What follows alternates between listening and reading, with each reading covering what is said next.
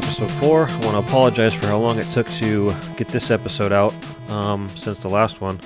I've been very busy. I've got a full time job. I'm starting a side business with some buddies, and one day out of the week is spent with family, so it's just really hard to find spare time to do this sort of thing. I wish I could do this thing full time like uh, Leighton Flowers or some of the other the other guys out there. I, I hope one day it might reach that, but that's not you know that's you got to work for it, and so that's what we're going to try to do in our spare time. Um, in this particular episode, we're going to go into the idea of unconditional election and some recent drama brought about by uh, Leighton Flowers once again. Uh, he put out a meme on Twitter, and it was on predestination, or more specifically, hinting at the idea of unconditional election and the problems he sees with it. And uh, James White responded, and they they don't have direct back and forth, but they sort of put out episodes responding back and forth, you know, indirectly. Um, but I just wanted to chime in and give my opinion on the matter. And uh, after going through the meme itself, some comments on that, I, I will get into the, the main point of this episode, which is to focus on unconditional election and hopefully properly explain it. Because while I, I certainly will go through this meme and why it could have been a lot more clear, Leighton could have made a much better meme, um, to be honest at the end of the day, I do see why the other side has a problem with the way in which unconditional election is presented most of the time.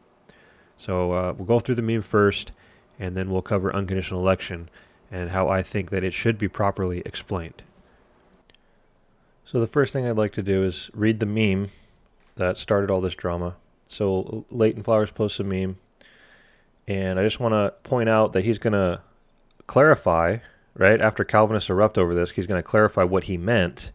And it's not that I have a problem with his clarification. In fact, the point that he brings out is an important point that I'm going to use in this episode to demonstrate that a lot of Calvinists don't properly explain unconditional election to begin with. We'll get there. But let's be fair, when you read this, uh, it's perfectly understandable why the Calvinists erupted the way they did. And if you wanted to be more clear, you could have been, right? You could have said what you wanted to say instead of this. So the meme says predestined. Who is predestined to what? And it's got the Calvinism side and the provisionism side. On the Calvinism side, the who is individuals mysteriously selected by God for no revealed reasons before the world began. Okay? And then the to what is to become believers in Christ by irresistible, he loves that word, means so that to receive blessings from those chosen him. So um, obviously it's saying God chooses people to be saved, to sum it up. So when you leave it as general as that, right, just individuals mysteriously selected by God for no revealed reason, Calvinism Calvinists obviously erupt against that and point out that the no, the reasons are revealed.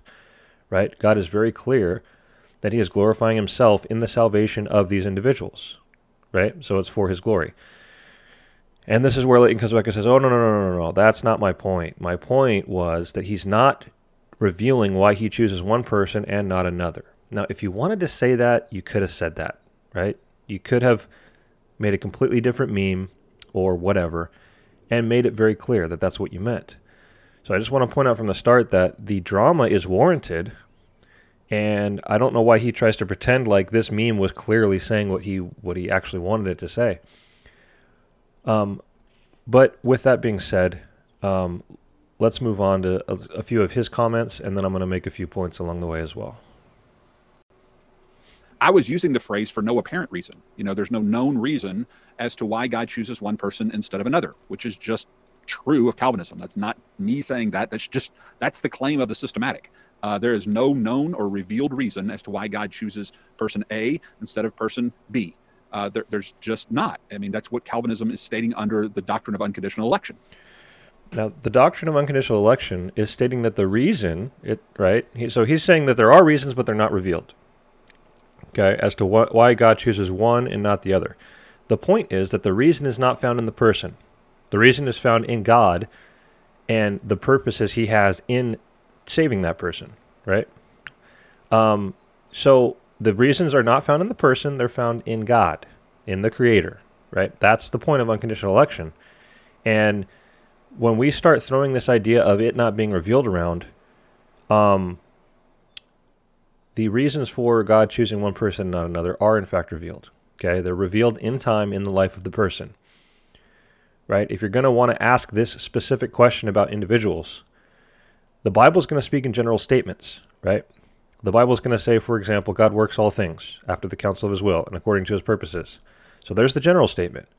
So now when you look out into the world and you see things happening, even the bad things, you understand, in light of the general statement that God works all things, that he must also be working that and therefore must have a purpose in that. Now, the Bible itself does not reveal word for word, right? The reasons God might have in a particular, I don't know, bad thing. Maybe, you know, a natural disaster or a murder or whatever you want to point to and that's happening in the world. Right? God is not giving us a written down from heaven daily report as to why this happened and the purposes he had in it.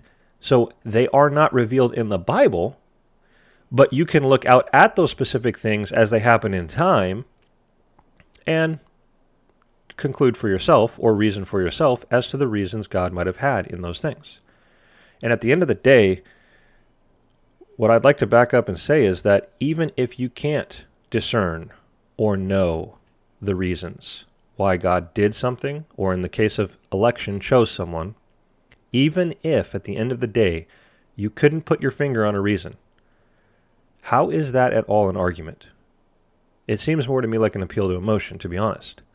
Right? I've always wondered how this is an argument to begin with. Even if it were true that God never reveals why he chooses one and not another, or never reveals why this thing happens or that thing happens, right? Even if it was a secret, unrevealed, mysterious thing, so what? Right? Why does God have to report to you? Why does God have to run all of his plans and purposes and reasons for doing things through the filter of you? He doesn't, does he? So it's not that pointing these things out, even if they were true, would be would make Calvinism illogical or bad or wrong or unbiblical or any of that. It's just sort of an appeal to emotion of, well, that just seems kind of dumb. You know, if God God doesn't reveal the reasons, so maybe they must not really be there, and you start drawing false conclusions. But at the end of the day, it's really not an argument at all. It's an appeal to emotion. Okay?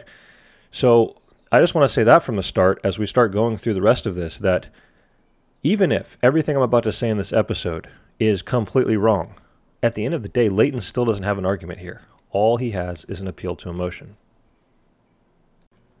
But God chooses some people uh, in the secret counsel of his will. Secret means that it's not revealed. It's it's not apparent. It's not known to us as to why he chooses Bob and not Bill. Bill ends up in hell. Bob ends up in heaven and we have no reason given to us as to why God chose Bob and not Bill. None, zero, zilch. Okay, that's just the claim of the system. Now, uh, he's making the general statement just not revealed. He's going to add in the phrase in Scripture in a little bit here because he's going to realize very, very quickly that my point is completely valid. That reasons are in fact revealed to us. They are revealed to us every day in the lives of the individuals around us. Okay, so the the revealed reasons might not be again spelled out in scripture um, he's going to start asking you know why did god choose to save james white and not bob or bill well james white's name's not in the bible all right and so again the bible makes general statements that when we look out and we see people being saved god is doing that for the general purpose of glorifying himself in their salvation but remember if you're going to start asking specific reasons that, that God had in the lives of those people, you have to look at the lives of those people. Okay? And it's in your face, right? Why did why did God you know choose to in time save save James White? Well, look at all the wonderful things he's done with James White, right? The, the apologetics against Mormons and Jehovah's Witnesses and Roman Catholics and you name it, right? So there's all your reasons. And as we're going to see very soon here, those reasons aren't good enough for Leighton right? Because he's going to then qualify his statement even further to say that the reasons aren't revealed in Scripture, which, as I've already pointed out, is absurd. When you're going to ask why God is saving certain individuals, or I should say choosing to save in time, um, you got to look at the lives of the person, right? There's reasons God has for doing things. And this brings me to another very, very important point, right? You need to understand the relationship of salvation and election. When we start ranting on about and, and debating these things, sometimes these words get thrown around interchangeably salvation and election. They are not interchangeable terms. salvation happens in time. Salvation is most certainly conditional. The only people who will be saved are people who believe, right? So faith is a condition for salvation. Salvation is happening in time.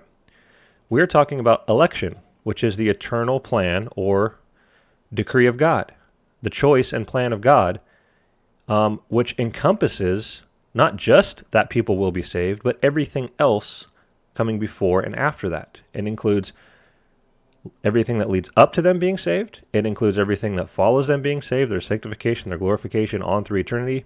So God's eternal decree of election includes the entire life of the person, not just that they will be saved. So salvation is the temporal, time bound storyline outplay of the eternal decree of election. Right? And this is really important because um, the point here between the whole point here about unconditional election versus conditional election is that the free will side believes that God looks into the future, sees who meets that condition for salvation by you know by believing, and whoever meets that is going to meet that condition by believing. Those are the ones he chooses in eternity past to save. That's the free will view. That's the conditional election view. The unconditional election view says that God is not choosing to save people because of what he foresees them doing, right? So the, the reason for God choosing to save somebody is not found in them. The reason for God choosing to save people is found in him and the purposes he has in the lives of those people. So God didn't choose to save doc, Dr. James White because of all the wonderful things he foresaw James White would do for him in his apologetics. God chose to save Dr. White so that in time he could use him in all the ways he has in his apologetics. Do you see the difference there? Right? So the condition of salvation, which is faith, and everything that comes before salvation and after salvation and during salvation and then uh, while we're here on earth, and all the wonderful things that we do for God as Christians, that is all part of the eternal decree of election. It is the active planning of God in the entire existence and life of a person. So when when when Leighton says that it's not revealed, and he's going to say it over and over again, you need to remember it is revealed. There's a difference between saying not revealed, period, and not revealed in Scripture. And if you're going to try to refine this down so far as to say that, well, the reasons aren't found in Scripture, and then give names of people like James White, you're you're reducing this down to an absurdity. Because why would the Bible uh, give all the reasons for every single individual who has ever been saved that all you know word for word the bible would be a trillion pages long and it's absurd. Individuals mysteriously we don't know why selected by god for no revealed reason before the, the world began. In other words and again look how basic that is no revealed reason we don't know why we do know why you look at the lives of the individual people and you see the purposes god had in them the point is they were god's purposes they were not god taking what we would do and using them. They are God actively planning what we would do, right? God didn't save us because of all the wonderful things we would do for Him. God chose to save us so that He could do all the wonderful things He would do with us. There's a there's a difference there. It's all the difference in the world. But to say they're just not revealed and we don't know them is just false. I'm sorry. You look into the world and you see all the reasons. They're in your face. They're revealed. So your statement is false. We don't know any reasons as to why he chose Bob and not Bill, uh, an elect versus a reprobate for his own glory. Now, this is what Calvinists will say, and oftentimes in response to this is, "Oh no, it's not for no revealed reason. We know the reason. The reason is for his glory." No, that's not. You're not getting to the point of the question. So now he's about to clarify. Of course, he chooses Bob for the salvation of his glory, or for his glory in, in, his salvation, just as he's chosen Bill for reprobation for the praise of his glory too. I mean, he's he does everything. Yes. That he does for his glory on Calvinism. We get we get that. So he gets that. He gets that God has reasons and purposes in everything that he does, whether it's people being saved or people being damned. It was, you know, all for God's glorification. Um, so again, but this is not good enough for him. Question is, why did he choose Bob for the praise of his glory and not Bill for the praise of his glory? Because it seems to me that he could have just as easily chose Bill for the praise of his glory and not Bob for the praise of his glory. You got it? Yeah. And if you're going to answer the question of Bob versus Bill, you got to look at Bob or Bill. The Bible doesn't mention Bob or Bill, right? So this is just really uh, you know, this is this is just weird to me. Why why you're asking questions that have to be the answers you're looking in the wrong place for the answers in other words you're looking for the bible to answer why bob and not Bill instead of looking at the lives of Bob and Bill? What are the reasons? You just admitted God has reasons in the existence of all things, all people, whether their end is salvation or damnation. So if you're going to ask about Bob and Bill, you got to look at Bob and Bill. So there's no revealed reason as to why he chooses one person and not the other person for the praise of his glory. We understand that everything on Calvinism he does by his will for the praise of his glory. That's a given, okay, on Calvinism. So right. we're not trying to say he doesn't. Have- so the Bible makes the general statements, which you just admitted are there, and you want specific statements which aren't in the Bible. So where do you have to look at the specifics, the the specific people you're asking about? Have um, an ultimate reason for his will, which is for his own self glorification on everything in Calvinism. What we're saying is there's no revealed reason as to why he chooses one over the other. And it is revealed in time in the life of the person very clearly. Or why he chooses some and not others, or why he chooses this percentage versus this percentage. Why choose such a small percentage versus a large percentage? That's not revealed on Calvinism. You're not it's even reve- to question that on Calvinism. It's revealed in time. You can question it. It's just you're looking in the wrong place for the answers. That's all. That's just what Calvinism states. Again, if you have a problem then with that, then you have a problem with Calvinism, not, not with Leighton Flowers' representation of it. And it's not so much your representation of it; it's just that you're you're asking a question that is that is found in a different place than you're looking. That's all. Maybe that's the problem. Maybe that's the issue here. Is that sometimes you don't need to really refute an argument. You just need to state it really clearly so that people know intuitively to reject it. And that's what I think happens a lot. And, and here you have the admission of what I just pointed out. Even even Leighton knows, right? He's he's not he's not he, he he is a smart guy. He's not stupid. He knows that what he's talking about here is not an argument. It is not a refu- it's not a refutation of Calvinism in the slightest, not even the first step towards a refutation. All it is is emotion. If you just say it like it is, then people will have this emotional reaction to it and just conclude that it's wrong. And he even appeals to their in- intuitions here. They just intuitively know that it's wrong. The problem with intuitions is intuitions change over time based on what you know. The more you learn about a particular thing, your intuitions will change. It is a terrible idea to base your worldview on your intuitions, especially with what the Bible has to say about us being fallen sinners. Terrible idea. And so, again, it is a, an appeal to emotion, right? This is why appeal to emotion is a logical fallacy and terrible argumentation to begin with, because it is appealing to people's intuitions and their emotions. And he just admitted that this whole thing is not an argument. It is just trying to get him to say, look how absurd Calvinism is. Look how, well, you know, that's just, that's not the way we would do it if we were God. That just doesn't seem right to us, right? I mean, let's just pretend for a moment. Just pretend that God literally flipped a coin heads or tails, you're saved. Tails, you're not saved. Heads, you're saved. Tails, you're not saved. Let's pretend that's what actually happened. Would God be wrong for doing that? Wouldn't be wrong for doing it. You might think it would be stupid, but there's nothing illogical about it, even if it were true, which it's not. Don't you dare misunderstand after everything I've been saying. I'm just saying at the end of the day, guys, there is no argument here. That's all. On social media, is that you state something really simply right out there very clearly for people to understand, and they revolt against it because it is so blatantly, obviously wrong. Now, again, this isn't it, this isn't exactly fair, Leighton, because again, your meme was not clear. Your meme warranted the eruption that it got because it was basically saying that God doesn't reveal reasons why He saves people. But I mean, it is very sim- it is very easy to read your meme and conclude that and then you're going to spend all your time here talking about, oh, God does have reasons for saving people. It's for his glorification. I admit all that. But that's not what your meme said. You could have very easily clarified your meme to be the clarification that you have been forced to provide. Okay, so this idea that, well, you just say it and people will reject it because it's absurd. I would, I, you know, I just don't know how I can keep saying it over and over, but it should be clear by now. What you just quote unquote just laid out and said is not what you meant to say and it it got the exact eruption that it warranted, in my opinion. I'm just trying to be fair. You could have been more clear in the meme.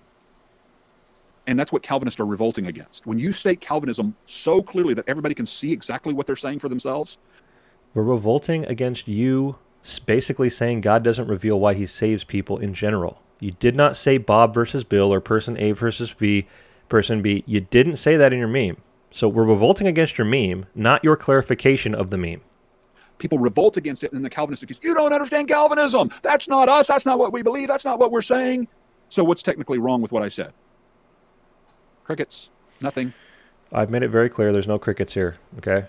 You were not clear. You, you, your clarification was not what the meme said. So you should put out a new meme that is fully clarified, right? And then we can talk about that. To be clear, Dr. White, when I say for no revealed reasons, I'm referring to his reason for picking you for salvation rather than another unconditional election. And, but that's not what the meme said. Not that he doesn't have an ultimate reason for saving those he does pick and damning the rest, i.e., his own glory, like I've already explained at the beginning of the broadcast. But your meme just simply said, I'll read it again individuals, in general, mysteriously selected by God for no revealed reasons before the world began, right? But the reasons are revealed. When you're going to talk about generalities, you didn't say person A, person B, Dr. White, and Bill. You kept it very general, and now you're now you're forced to clarify. This is not about whether or not God's doing what he does on Calvinism for the sake of his glory. We already know everything everything that God wills, he wills for his own self-glorification. That's what Calvinism is. It's it's it's that God is God-centered. That's what Calvinism is. It's not just God-centered theology. It is that God is God-centered. He is God is a self-centered God on Calvinism. So this is he's about to launch into a, a lot of very emotional things here and normally I wouldn't waste time on this sort of things, but it I just want people to see um, how how emotional these things are. In other words, it's very easy to paint one side as looking bad when you don't really have anything that proves them wrong. You just want to make them look bad to people, right? And so you're appealing to people's emotions. You're appealing to their sense of right and wrong rather than actual right and wrong. You're appealing to what they think, the way they think things should be, or the way that they would do things if they were God. And so uh, uh, he starts off here by saying that God is God centered in Calvinism. And, you know, there's there's two ways to understand God being God centered, right? There there's a negative sense and a positive sense. When it comes to God, right? Before anything existed, there was only God. When God goes to create, he's going to be doing so for his own reasons, right? There's not other gods surrounding him that he has to be concerned about. He didn't create, you know, the universe for his his his wife or, or anything like that. Not to be sarcastic, but but you know, there's so to be self-centered, it's not like God is being self-centered in the way that we can be when we're surrounded by other people. When God goes to create and he's doing so to glorify himself and he has plans and purposes throughout in, in what he's doing in creation, that's all self-centered, but it's in a good way, right? And God can't help but be that way if you stop and think about it. Now, Leighton's going to launch into all the ways God isn't self-centered, but it's important to notice something. God is doing all sorts of things in selfless ways in creation. He's planning a story out, he's writing himself into the story as a character, he's playing a part in the story. And as he does so, he is sure he's being selfless, as, for example, he dies for us and he saves us from our sins. But stop for a moment and ask what's the ultimate reason he's doing that? And for any Christian who's read the Bible, the answer is to glorify himself. So is that self centered? Well, it is, but it's not in a bad way. So let's play through some of this and just hear it real quick.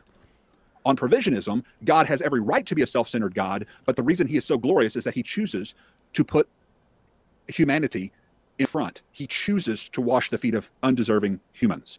In time, right? In time. But it's important to notice why is he doing that, right? And why do we do that? It, it's all to glorify God. God does it to glorify himself, right? He's not glorifying you when he washes, you know, if he were to wash your feet or when you were to wash someone else's feet. You're doing that to glorify God. When we as Christians treat other people well, we're not doing it for our glory. We're not doing it for their glory. We're doing it for God's glory. So we are being God centered even when we are being selfless. And God is being God centered when he is being selfless. Again, you have to view God in the ultimate transcendent position and then understand that in light of what he does in creation as he writes himself in and takes part. He, he chooses to lay down his life for people who don't deserve it. Correct. But he does that in time. And why does he lay down his life ultimately? Right? You can talk about how he, he loves us, okay. Uh, he wants to save us from our sins, okay. And he's doing so, you know, in a sense for our benefit in that sense. But ultimately, right, when God in eternity past planned creation out, he's doing so to glorify himself. Are you going to deny that? when God lays down his life for sinners, is God doing that to glorify himself or not? Because the the road you're going down makes it sound like that, well, if he were doing it to glorify himself, that that would somehow be a terrible thing. But it's not a terrible thing. Even though he deserves to be self-centered, he deserves if anyone could rightly be self-centered, it would be our God. Well, and again, when you of course he deserves to be self-centered and he admits that. So why is Calvinism bad? That's my question. If if you're admitting he deserves to be and can be, and Calvinists say that in a sen- in the ultimate sense he is, why is that bad? And I want you to explain how, in your view, in the ultimate sense, God is not.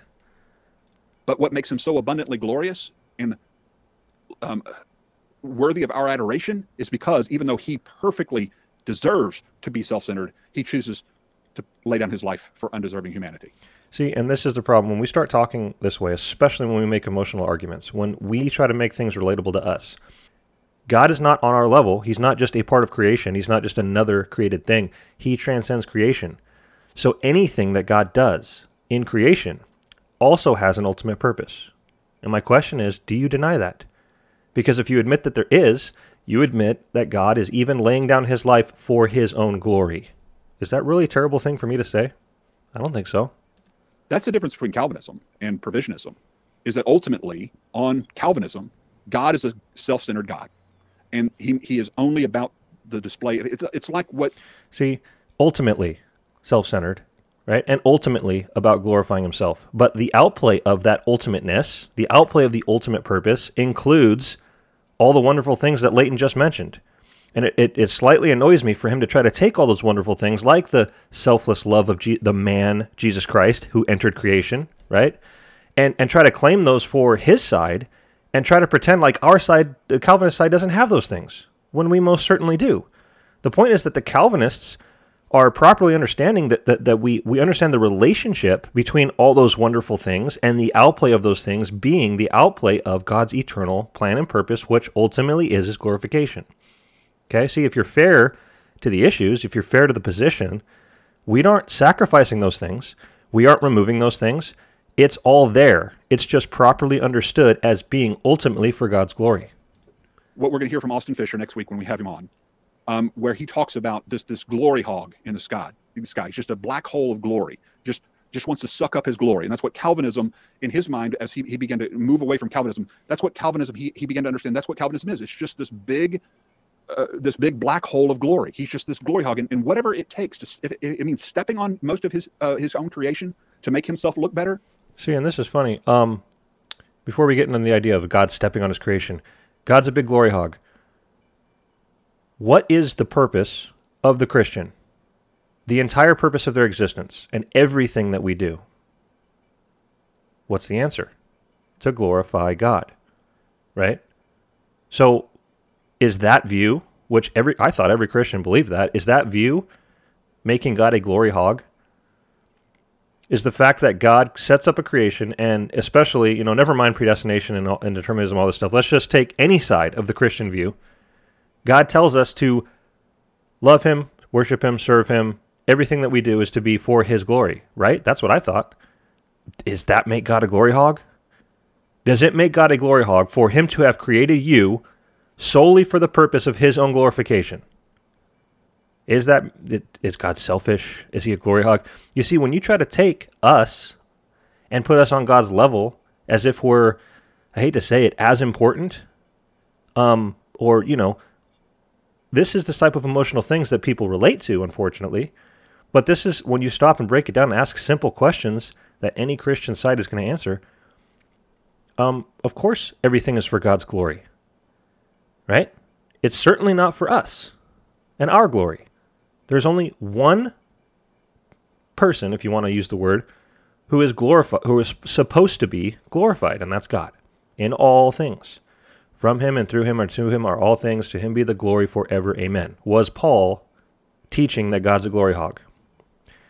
See, when you when you start using these phrases and, and this this emotional argumentation, you try to make it sound bad, but when you just back up and say, "Whoa, slow down and ask basic questions," all of a sudden it just there's there's no problem. It's not bad.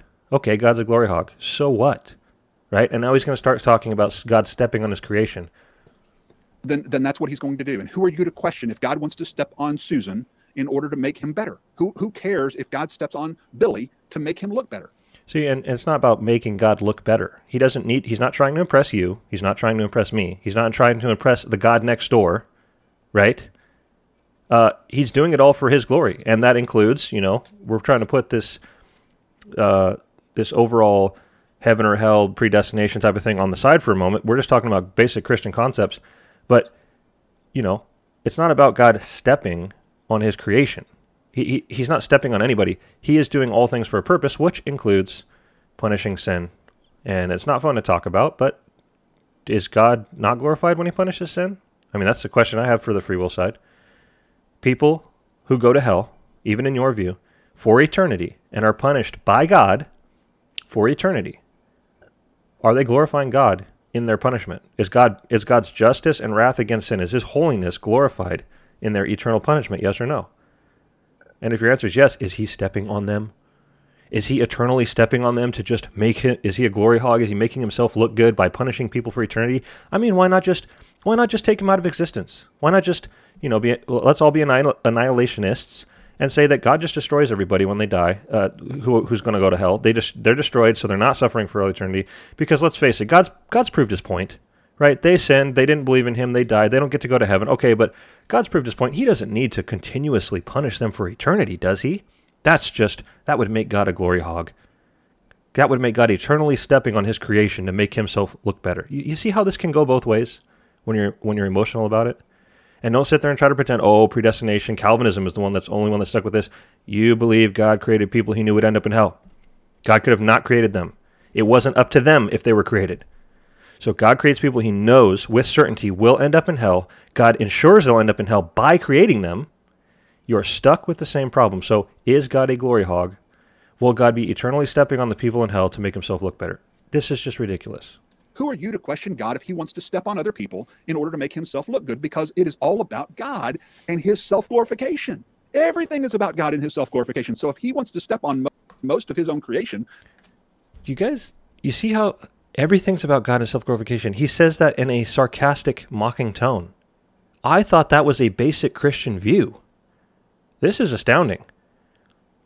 If if you're saying this sarcastically, you're implying that everything is not for the glory, the glorification of God. So who else is being glorified? My goodness, I would like an answer to that. To make himself look better, then who are you, little peon, to question whether God wants to step on most of his creation to make himself look better?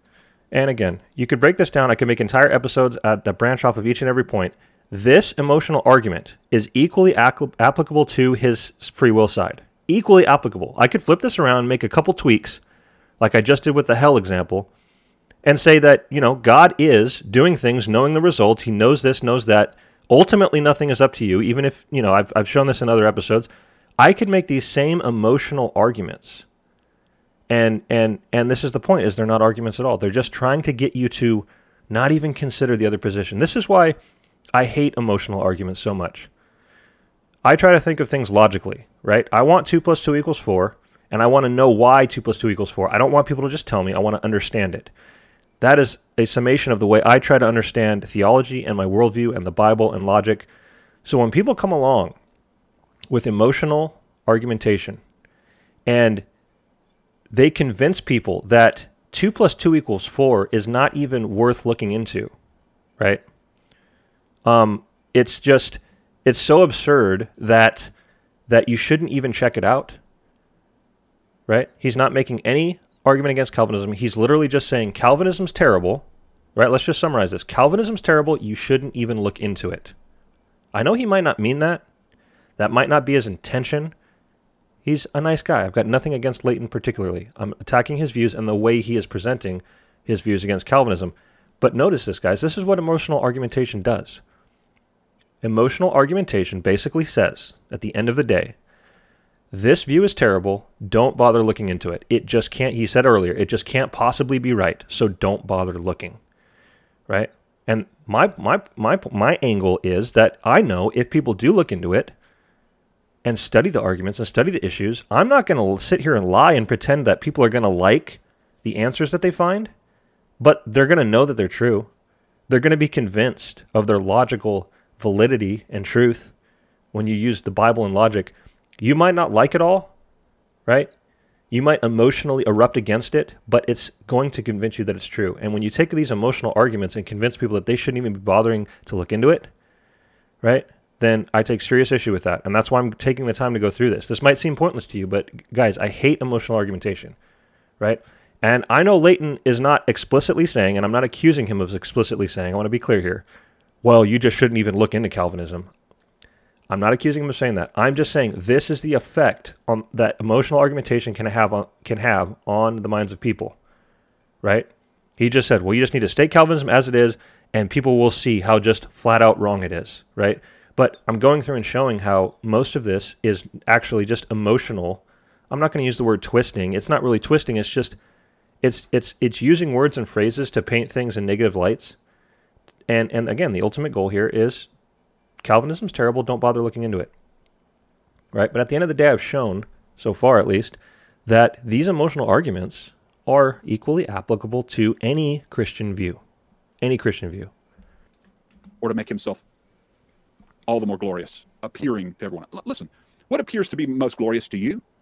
I mean, be honest. What, what's, what's more what's, what's, what's, what's more praiseworthy? What's more glorious? And now he's going to appeal to you, right? Again, emotion. What seems right to you? What what makes you happy? A God who has to step on most of his creation to make himself look better? And I've shown that that's not what's going on.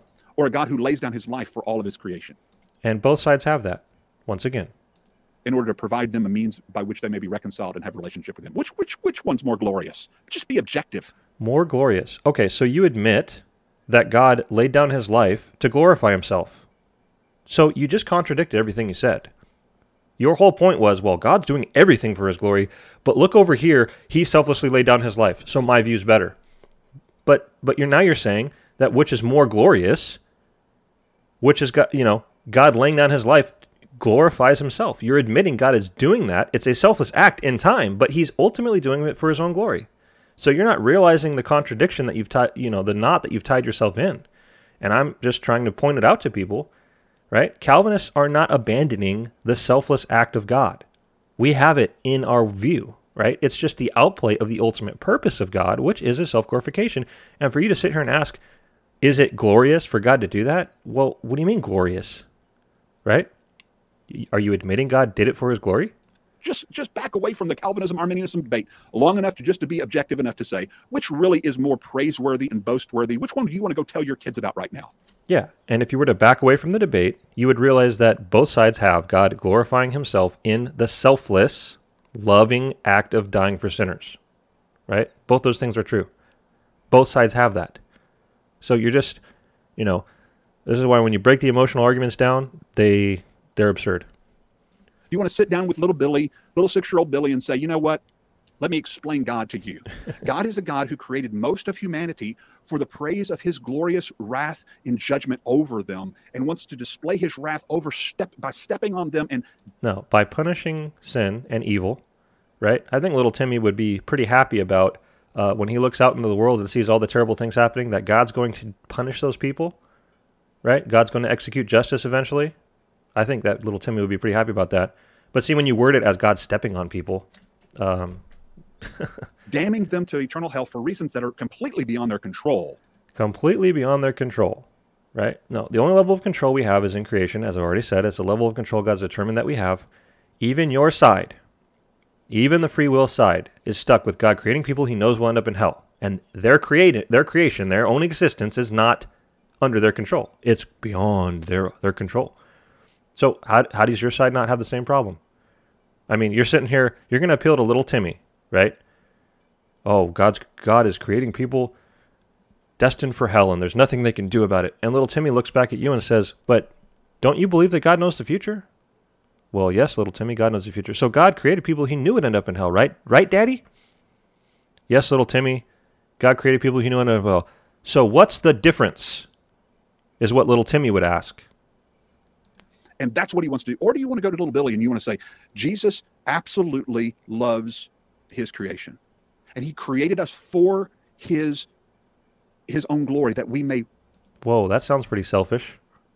God created us for his own glory? I thought it was all about me. Relate to him, that we may have relationship with him, that we may be reconciled with him. that we may grow to know him and to love him, and that he desires. Oh, so you mean that we can actually benefit and be we can be privileged and benefit in time from the glorifica- glorification of God. We can benefit from that. We can enjoy that. You see how it can be both. For all man, the chief end of all man, even on the Calvinistic confe- uh, catechisms. What is the chief end of man? To love God and glorify him forever. And so, little Billy. Yeah, to love God, glorify, and enjoy him forever. The chief end of man. In that context, if you look at the, the shorter catechism, the very next question says, What rule has God given us that we might enjoy him? It's talking about the revealed commands of God. Again, another topic. You know, the reason I want to teach you that catechism, that I want you to understand that the chief end of man is to love him and glorify him forever, is because that's the chief end of every man, not just a select few. That's what God commands of every man, as the context of that question uh, makes clear, and the verses that are cited by that question make clear. Every one of them. Because God wants every man, woman, boy, and girl to know Him, to love Him, and to relate to Him. Which one of those views is more glorious, and which one is one you want to tell others about? Which one are you ashamed of, and you have to decorate with all kinds of political speech and pious words to make it sound good enough for the six year old to, to get it and go, yeah, okay, I can understand. Good enough for the six year old. I'm not basing my theology on appealing to six year olds, right? I just, I, I've said already in previous episodes, I tell it like it is. If people don't like it, that's a battle they need to have with themselves, okay? It's not my responsibility to take my worldview and make it appeal to six year olds. Which one really does highlight the love, the goodness, and the glory and the character of our God as revealed through Jesus Christ? Which one, really? Let's just be objective about it. Let's just be objective about it by appealing to children. Let's be objective by not telling it like it is, whether or not we like it. Let's be objective by making sure we like all of our worldview so that little Timmy will like it too. I could go on forever on this, guys. I just wanted to show the power of emotional argumentation and how it's not that hard to just calm down, right? Right? Take the emotion out and just think through what's being said, and you'll see that there's there's nothing to most of it, right? So let's break away from the emotional stuff, get back to the primary topic. I'm going to play a couple more little clips here to, to, to really solidify the the uh, the clarification that has gone on with Leighton and and show why he he, he uh, he's going to end up boiling this down to a question that cannot be answered. It's actually a question that, that can't be answered. And so listen to this very carefully. And so my question is, what revealed reason is given in Scripture for why God chose James White instead of Bill Reprobate? Okay. So if you notice something this whole time, what has been absent? The phrase in Scripture. He's just asking, where is it revealed? Where is it revealed? Where is it revealed? And I'm sure, right, we're, we were supposed to just know that he meant in Scripture, right? So I can't point to the lives of individuals like James White and Bill the Reprobate. I can't point to their lives and go, look at all the reasons, right? Look at all the things God did with them in different ways, right? No, no, no, that's not good enough. I want to know where the Bible says this is why James White and not Bill. Right? Listen to that again. And so my question is, what revealed reason is given in Scripture for why God chose James White instead of Bill Reprobate? There is no revealed reason, which is exactly what the meme says in the very beginning.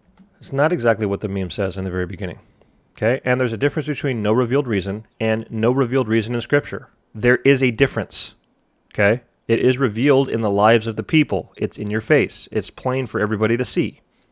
Right? And I'm not saying we can always make sense out of it, but we can see the reasons that are there. So again, you're asking a question that can't be answered. You've gone from the general idea of, well, God just saves people for no reason. And then when people said, oh, he saves them for his glory, oh, yeah, yeah, that's not what I meant. I meant why Bob and not Bill. And then when we said, well, you can look at the lives of Bob and Bill to see why Bob and not Bill. Oh, no, no, no, no, that's still not good enough, right? I want to know why why Bob and not Bill. I want to know the reasons shown in Scripture. But again, their their names aren't mentioned in Scripture. Scripture, once again, and actually the Scripture in the in terms of biblical people does give names and does give purposes in the lives of people. Um, but let's just get back to the point here of, of you know Bob and Bill. Their names aren't there, right? So we use the general statements of Scripture to understand the existences of Bob and Bill and the outplay of their lives in light of those things. So when when the Bible says that God works all things after His purposes and the counsel of His will, right? When it makes general statements, uh, we can look into creation at the all things that God is working and understand that there are purposes in that. I'm not saying we can always know those purposes, but I think it's pretty safe to say that a lot of us, especially when we look back at our own lives, we reflect and we see, ah, in fact, God did have purposes in all those things, right?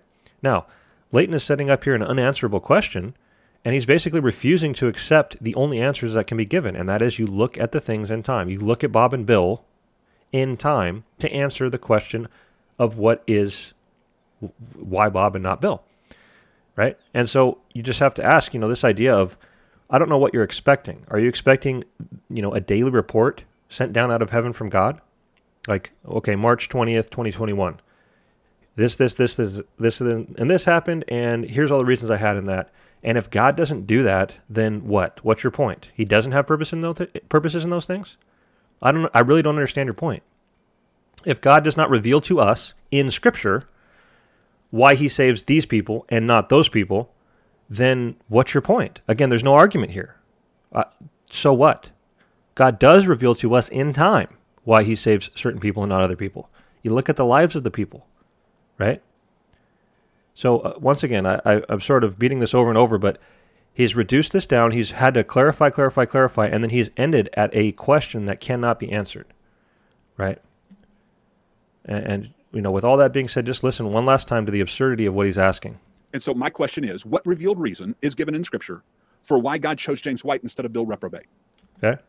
If you're going to deny and not accept the ultimate answer to that, which is the glorification of God in their salvation, if that's not good enough for you, you want specifics, the Bible is not going to give the specifics because the Bible doesn't mention James White and Bob Bill Reprobate.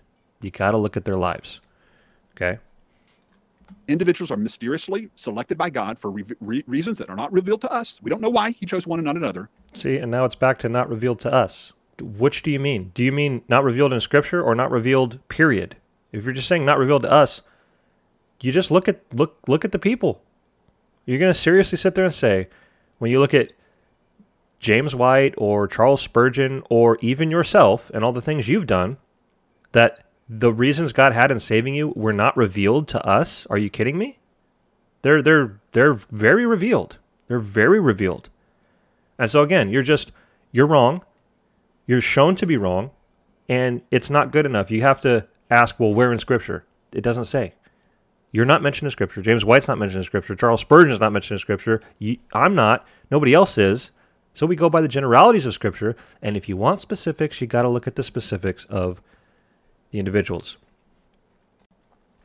But now I actually want to get to the primary point of this episode, and I'll try to try to do this as, as clearly as I can, and that is to talk about unconditional election and, and properly explaining it. Okay, so after everything I've said about the meme and Leighton's overclarification, simplification, and how he's just at the end of the day, there's no answer that's going to make him happy, even though I think that there are answers.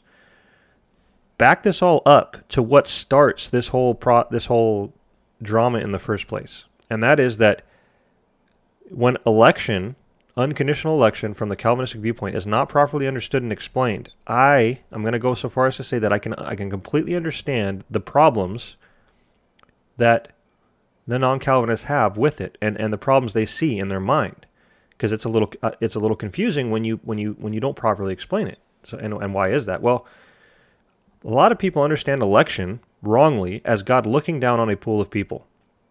So he looked down on a pool of people, and now he's choosing one, not choosing another, choosing one, not choosing another. And so when we ask at the end of the day, why did God choose those and not the others? Right? For us to sit there and say, well, he didn't choose those and not the others. The reason wasn't found in the people, it was found in himself. Well, that looks a little confusing. Right? And we, are all going to sit here and chant, oh, but that's what the Bible says, that's what the Bible says. We just need to accept it. That can all be true, but again, guys, let's be fair and try to understand what the, the, the problem the other side has with this. So, to demonstrate this problem, let's just imagine, for example, here, that you come up to me and you have a plate full of gummy bears, and you tell me to choose which ones I want, right? Gummy bears. So I pick one and I pick another and I pick another and I pick another. And after a while, let's say I pick 25% of them. And I say, okay, sounds good. And you look at me and you say, okay, well, why did you choose those and not these? Right? And if I were to say to you, well, I have my reasons for doing it, but it wasn't anything to do with the gummy bears. That's going to seem a little weird to you, right? Let's just be fair. Let's be honest. Let's let's see this from the other side's viewpoint, right? So you're going to say, well, wait a minute. So you didn't choose those because they tasted better? Nope, it had nothing to do with taste. So you didn't choose those because they were more colorful. Nope, it had nothing to do with color. You didn't choose those gummy bears because they were bigger. Nope, had nothing to do. You didn't leave those gummy bears over there because they were stale. And those ones that you chose were fresh. Nope, it it had nothing to do with the gummy bears. So how is that not random then? Is what the other side is asking. How can you say that you have purposes, but you're choosing from a pool of things that have different characteristics, different properties, and it's presented to you, and yet your reasons for choosing are not found in the, in the things? And this goes to demonstrate the problem that most people have with unconditional election. Okay? This problem is brought about when Calvinists do not properly explain what unconditional election is. The, the, the entire error that occurs here is based on under, that is based on the understanding that God is presented with a pool of people. Just as I, just as you presented me with a, a plate of gummy bears. Notice something. Those gummy bears are, are existing in the ways that they exist, not because of anything I did. Right? I'm not responsible for the gummy bears being the way that they are, being the colors that they are, how stale or fresh they are, how big they are, what they taste like. I'm choosing from things I have nothing to do with, and therefore, for me to say that my reasons for choosing them are not found in them is, I'll admit, a little weird and makes it seem random, right? So, this is why a better representation of what is actually going on is to understand that I'm not looking down. I would, you know, God, let's go back to God here. God is not looking down on a pool of people that he has nothing to do with. God is the creator of those people, right? This is always skipped over. Everybody jumps to the point where God's choosing people, forgetting about how the people came to be there in the first place. And again, we're not talking about time. We're talking about the logical order in the mind of God. Before God can be choosing in his mind who he's going to save and not save logically, he has to already have logically determined that those people would exist and exist the way that they exist. Okay? And this gets into I will cover in future episodes infralapsarianism, superlapsarianism. People think those aren't important. They're extremely important for this specific reason. And I'm going to do my best to explain this without having to go down those roads. It's going to be it's going to be a little hard. But I want people to notice something. I'm just going to come out and say what I'm getting at. And then I'm going to give an example to demonstrate what I'm getting at. Calvinism, the position of Calvinism is not saying that God is choosing reactively from amongst a pool of people. Okay? If that were the case, then I completely understand why the other side would say, well, that just seems random, right? He's not choosing them because of properties or, or things found in the people. That just seems random. But this is not what Calvinism is teaching. Calvinism is teaching that the only reason the people in the pool exist in the first place and exist in the ways they exist in the first place is because God has already, logically, determined the existence of those people and every detail of their existence. So God is not choosing people for salvation reactively. He's choosing people for salvation actively. He is creating people for the purpose of salvation. Right? And there's all the difference in the world. Right? God is custom tailoring the existence of each and every single individual so that everything about that individual, right? Now when you reach that point where you have a pool of people and you're looking down at all these people, the reason they're different is not because of the people in the first place. The ultimate reason those people are different is because of God. So now, when we can look at God choosing people and not choosing people, He's doing it in an active sense, so that everything about the people is what He planned and determined it would be, rather than the free will view, which is a conditional election view, which is God looking down on a pool of people who are all different because of the ways that the people determined with their free will to be different. And so God is choosing people because of certain qualities or in the case of salvation, who would or would not believe. So God is custom tailoring the existence of each and every single individual person. Okay? And that's why, once again, remember, election is not just that people are saved. It's not just that. Election is the eternal plan of purpose of God, which includes not just that they're saved someday, but it includes the entire life before and after they're being saved, so that every single step along the way, every single thing that the person does, every every attribute that the person has, every purpose that they serve on in their existence is custom tailored by God. Okay? And so now you can see the picture painted in a completely different light. Now, it's not that you are approaching me with a plate of gummy bears. You are not presenting something to me that was outside of my control. I am the one who is responsible for making the gummy bears in the first place. the pile of gummy bears is the way that it is because I have made each gummy bear specifically the way that I wanted it to be. Right? And so then when the Bible starts talking about God choosing people for salvation, that's just one aspect of what God has planned. Just one aspect. But the point here is that you've got an active choice of God, an active determination of God to create people in specific ways. So that now, if I were to not reactively choose amongst gummy bears, but to present gummy bears as having been their creator in the first place, I can say that all the purposes and reasons for the gummy bears being that the way that they are is in me. And it makes much more sense, right? You might not like it, but it makes much more logical sense. It's no longer random, right? And it's no longer, especially in the light of what we've been talking about, not revealed. It's revealed in the lives of the people because God has custom tailored the existence from start to finish of each and every single individual person. So I want to try to conclude um, and really drive home this idea of election seen in both lights, reactively and actively, conditional and unconditional. I want to try to use an example that I've used over the years to drive the point home and get you to see the difference between the two. The difference between the two camps, the difference in, in the ways in which God is choosing. In the free will side, God is reactively choosing. He's choosing people who meet certain conditions. Okay? He's choosing people because of something found in the people. Right? This is what Leighton Flowers and, and all free will proponents are going to stress. The reason for God choosing one and not another is found in the person. The Calvinist side says the reason for God choosing one and not another is found in God and the ways that He has made those people.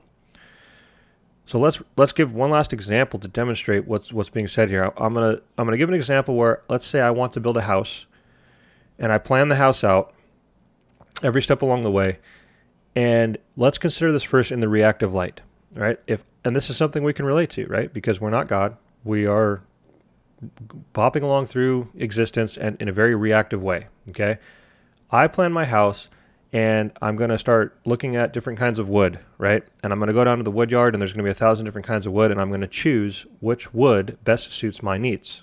But notice something that's reactive. I'm choosing the wood because of different qual. I'm choosing the wood because of specific qualities and differentiations in the wood itself. Right. So my choice is reactive. Same thing with the glass. I need windows. I need showers. I need mirrors. I need maybe cups to drink out of. Uh, I go down to the glass, and there's a thousand different kinds of glass, different colors, different textures, and I choose the glass which best suits my needs. So my planning of the house, it's reactive in the sense of I can only make the house that I'm basically allowed to make. I can only make a house out of the materials that are provided to me. And this is the important point: is that is a reactive way. This is what the free will side is stuck with. The free will side is stuck with God making the best out of his creation. If God could have had it his way, things would be different. Things would be quote unquote better. He has ultimate purposes in mind. Just like I could have ultimate purposes and ways I want my house to be, but if that kind of wood doesn't exist, then I have to deal with what exists. If that kind of glass doesn't exist, I need to deal with what exists. And I'm choosing reactively and making the best out of what I have available to me. This is the free will view. This is the conditional election view. This is the view where God is making the best out of uh, what is what is available to him. Because if free will is true, this must be the case, right? But let's take this example and flip it over to the active sense, the the the, the sense which I believe more truly rep, you know represents God, right? God has the ability to create things exactly the way He wants them to be. So if I had the power to do that, let's go back to the home building example. I would plan a house not around the constraints of what is available to me, but I would be able to plan my house as freely as I could possibly plan it because I could make the wood. I would have the power to create the wood exactly like I wanted it to be for the structure, for the tables, for the chairs, color, texture, strength. I could create each and every single piece of wood exactly how I wanted it to be. I would not be constrained by things that are presented to me by outside sources. I would not have to be quote unquote choosing reactively from a thousand different piles of wood. I would make each and every wood, each and every piece of wood exactly the way I wanted it to be, which demonstrates a very important point here. I just pause for a moment. In the first example, You've got a thousand different piles of wood. You're going to choose what wood suits you best, but there's a lot of wasted material there, isn't there? There's a lot of wasted things. And I very strongly believe that the free will view is stuck with God having lots of wasted things. Wasted, uh, I, I, you know, if he could have had it his way, it would have been this way. But there's so many wasted, purposeless things, especially when we start talking about evil. God didn't, in the free will view, God didn't make it that way. God didn't determine that that would come to pass. So it's just out there, right? The evil exists, and God's doing the best He can with it. But there's got to be there's going to be a lot of wasted material. But see, if I have the power to create things exactly the way I want them to be, and as Calvinists say, God creates all things exactly the way He wants them to be, there is no wasted material. The only material that exists is exactly the way I, the amount that I need, the amount of wood I need, the amount of glass I need, the amount of anything I need, and it all exists in the exact way that I want it to exist so that everything suits my purposes. Okay? So, this is a good way to understand the difference between a conditional election and unconditional election. Conditional election is here's a pool of people, the size of which was not determined by God, right? The differences amongst the people was not determined by God. God is always reacting to what man gives him with his free will. So he's just constantly making the best out of, that he can in creation. He's constantly ad- adjusting, adapting, reacting, and doing the best he can. Whereas in the Calvinistic view, God is creating all things exactly the way He wants them to be from start to finish so that there is no wasted material. And and this this this example, I believe, should help you understand the important difference between um, conditional election and unconditional election. When you properly explain unconditional election, not that God is reactively choosing amongst people, and so therefore, since it's not found in them, it seems random, but God is actively choosing uh, to create people the way He creates them. And notice, it's still a choice on God's part, right? If I'm going to create all my wood out of out of nothing, let's say, I'm going to, I'm still choosing that the wood will exist. I'm still choosing how the wood will exist, right? I'm not choosing how much wood wood will exist. I'm making a lot of choices there. It's just that they're active choices. So it's still election. It's still choice. But on God's part, the point is that it's active. It's not reactive. Right, so hopefully that has helped you to under, better understand the contrast between a conditional election reactive view of God and a unconditional election active view of God, where God is doing all things, planning all things, including the existence of every single individual person for a purpose. Now that I've laid that out, I'm going to get back into, hopefully very quickly here, wrap this up, but I'm going to get back into a couple of things that Leighton said. And I want you to notice he finally gets into, there's a, there's obviously a Calvinist in the chat while he's doing this stream who says, hey, wait a minute. He points out exactly what I've said that it is revealed in the life of the person. And as you're going to see, that's still not good enough for Leighton. Still not good enough. So listen to this. All right. Um, there's Brenton again. Okay. They, they are revealed as you fulfill the purpose God gave you throughout your life. We discover. listen, you're again. See, so they're revealed. They are revealed to us as li- as time unfolds, as you review the life of a particular person. Brenton, love you, brother. Think, think, think, think with me. Think with me, brother. Think with me. We're not talking about the purposes that you will fulfill in your life as a Christian. It's not what I'm talking about. So you're not talking about the purposes God has in the existence of a person and why they why He chose to save them. I, that's the answer, and it's still not good enough. Okay.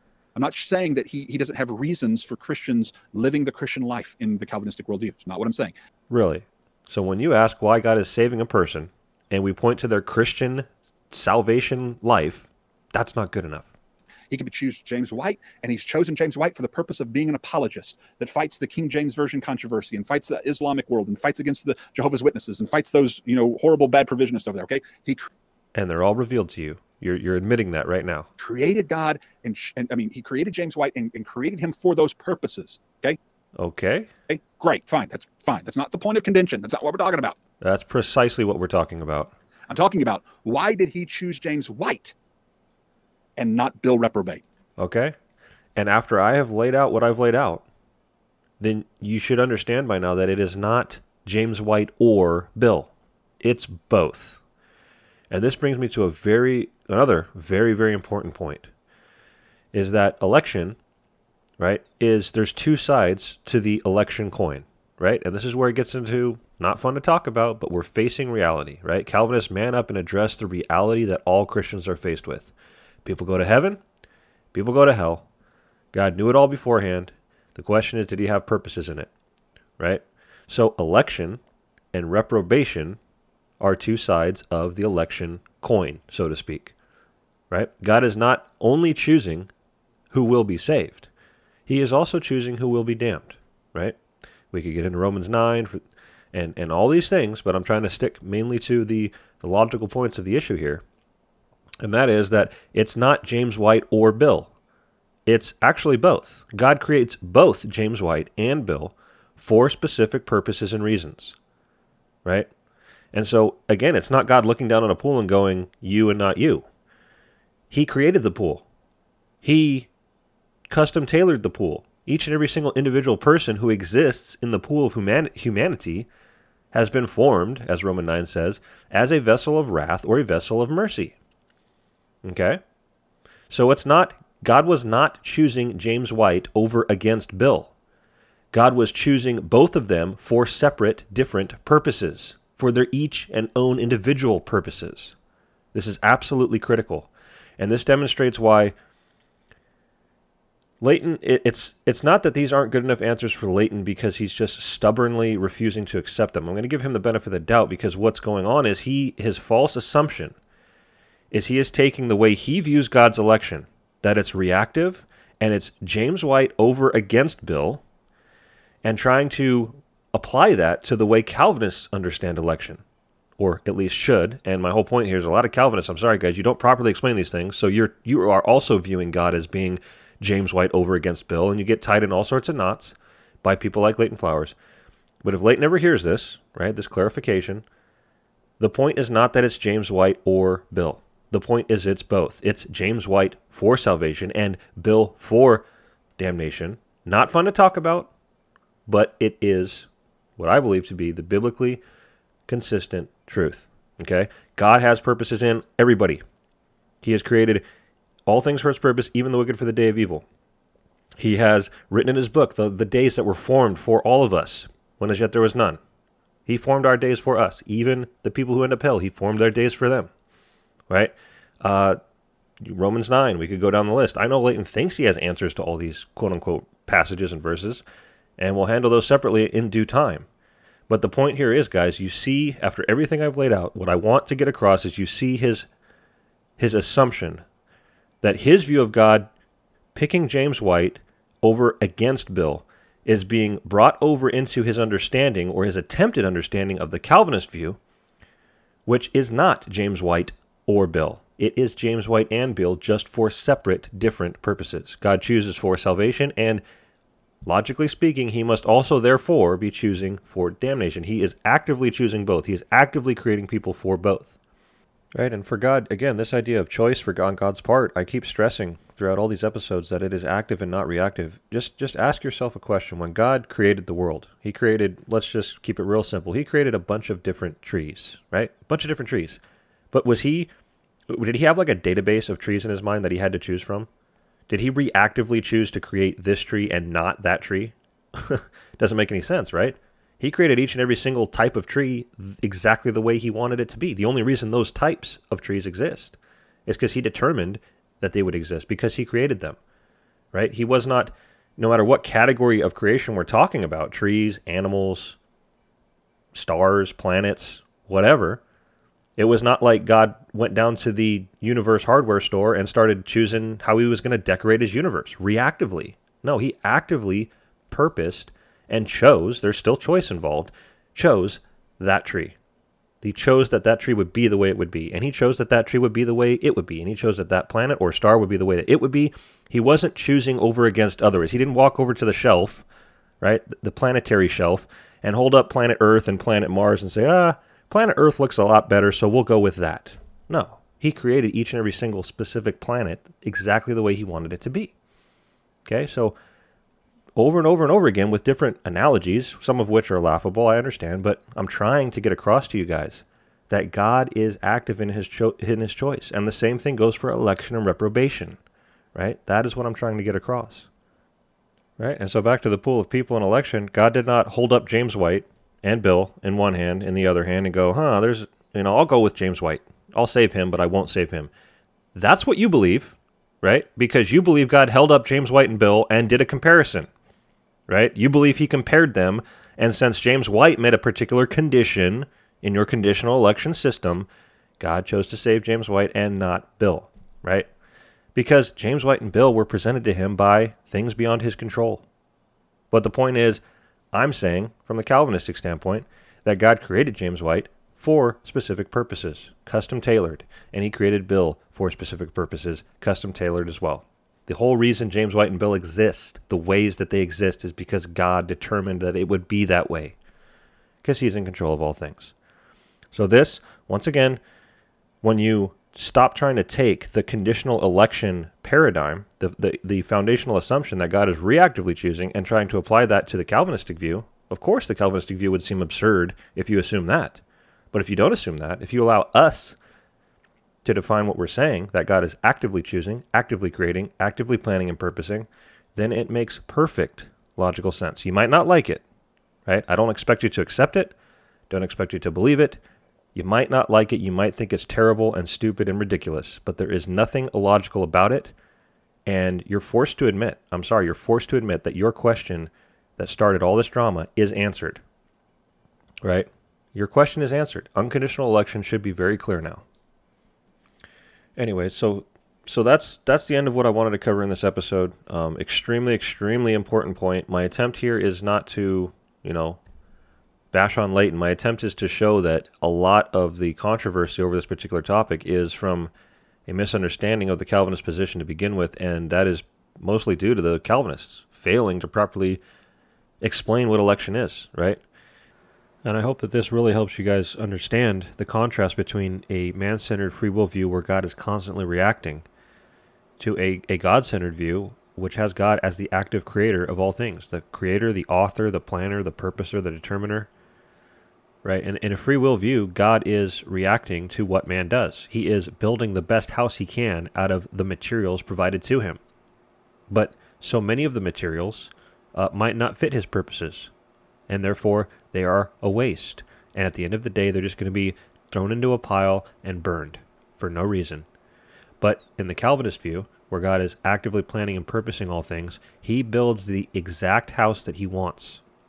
We, we have God being completely free free to build the exact house that he wants with the exact amount of material and the material in exactly the way it needs to be. So at the end of the day, there is no wasted material, right?